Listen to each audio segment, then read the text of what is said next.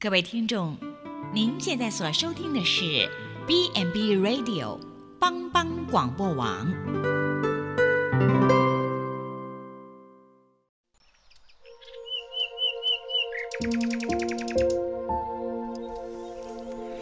一日之计在于晨，一天的开始，愿你有好心情面对每一件事。今天的能量就在普基早安咖啡。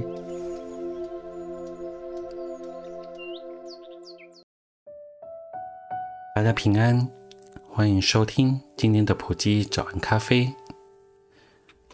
让我们从圣经神的话语来成为我们今天的帮助以及力量。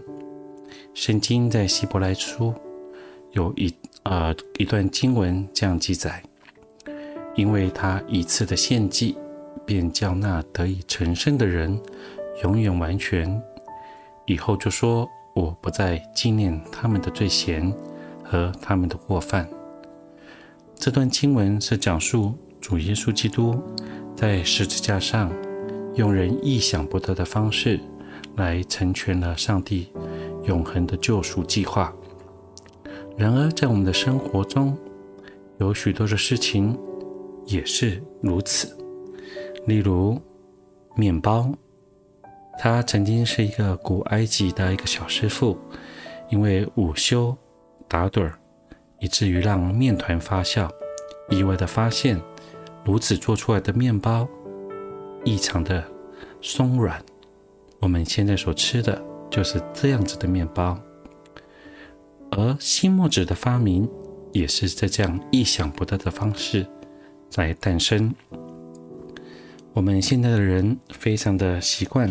桌上如果有汤汤水水，就随手抽几张卫生纸来擦拭。然而，在一百多年前的欧洲人，如果他们书写东西，他们要吸走那个墨汁，他们用的其实不是纸张，而是沙子。所以，人们的书桌上会摆一个沙罐，里头会放满那干燥的细沙。当写好一页纸的时候，他们在纸上面就会撒上一层薄薄的细沙，让它来吸干上面的墨汁，然后再把吸干吹掉，再写新的一页。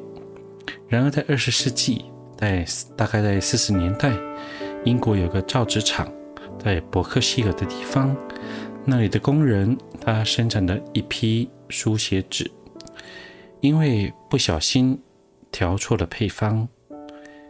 以至于忘记在纸浆里头加料，这样制作出来的纸张根本不能用，因为当你开始写的时候，那些纸张会快速的吸干那些墨汁，以至于就成为一团墨团。所以这一批生产出来的纸几乎就是啊、废纸，这个工人也因此遭到解雇。这不但影响他的生活，也影响他的心情，以至于心情非常的低落。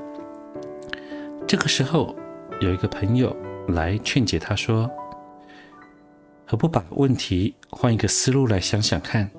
说不定你可以从错误中找到一些有用的东西。”这一句不经意的话，让他重新燃起了希望。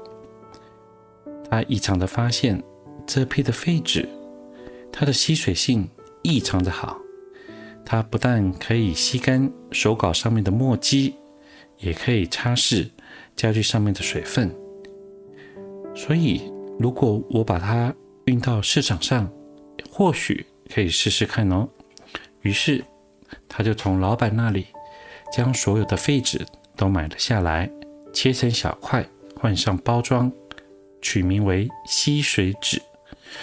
拿到市场上，果不其然，这样的废纸竟意外受到人们的欢迎，大家争先恐后想要买这种纸张。这意外的错误竟然成为市场的抢手货。吸墨纸就是这样发明了。日前在台中有啊、太平的地方有一间教堂，叫做啊、呃、会幕堂。他也发生了一件这样子美丽的错误。一个油漆的师傅，他将油漆的颜色调错了，但是牧师啊、不想浪费，他还是决定粉粉的给他刷了下去。这突兀的颜色让教堂在巷弄间，本来隐藏在一个宁静的巷弄里头，意外成为一个打卡的圣地。这粉红教堂就这样子诞生了。而这个油漆师傅林隆吉弟兄，他这样说：“这个可以说是他作品里头最漂亮的一个颜色，简直是神来一笔。”其实主耶稣在十字架上牺牲的爱正是如此，在世人的眼中，十字架上十字架是多么大的羞辱、失败与不堪。是让众人所唾弃，亲朋所背离，但在神的眼中，它却极其的美丽而荣耀，甚至是一个荣耀的冠冕，因为它满足了上帝的公义与慈爱。我们不免会遇到一些挑战，或是一些难处。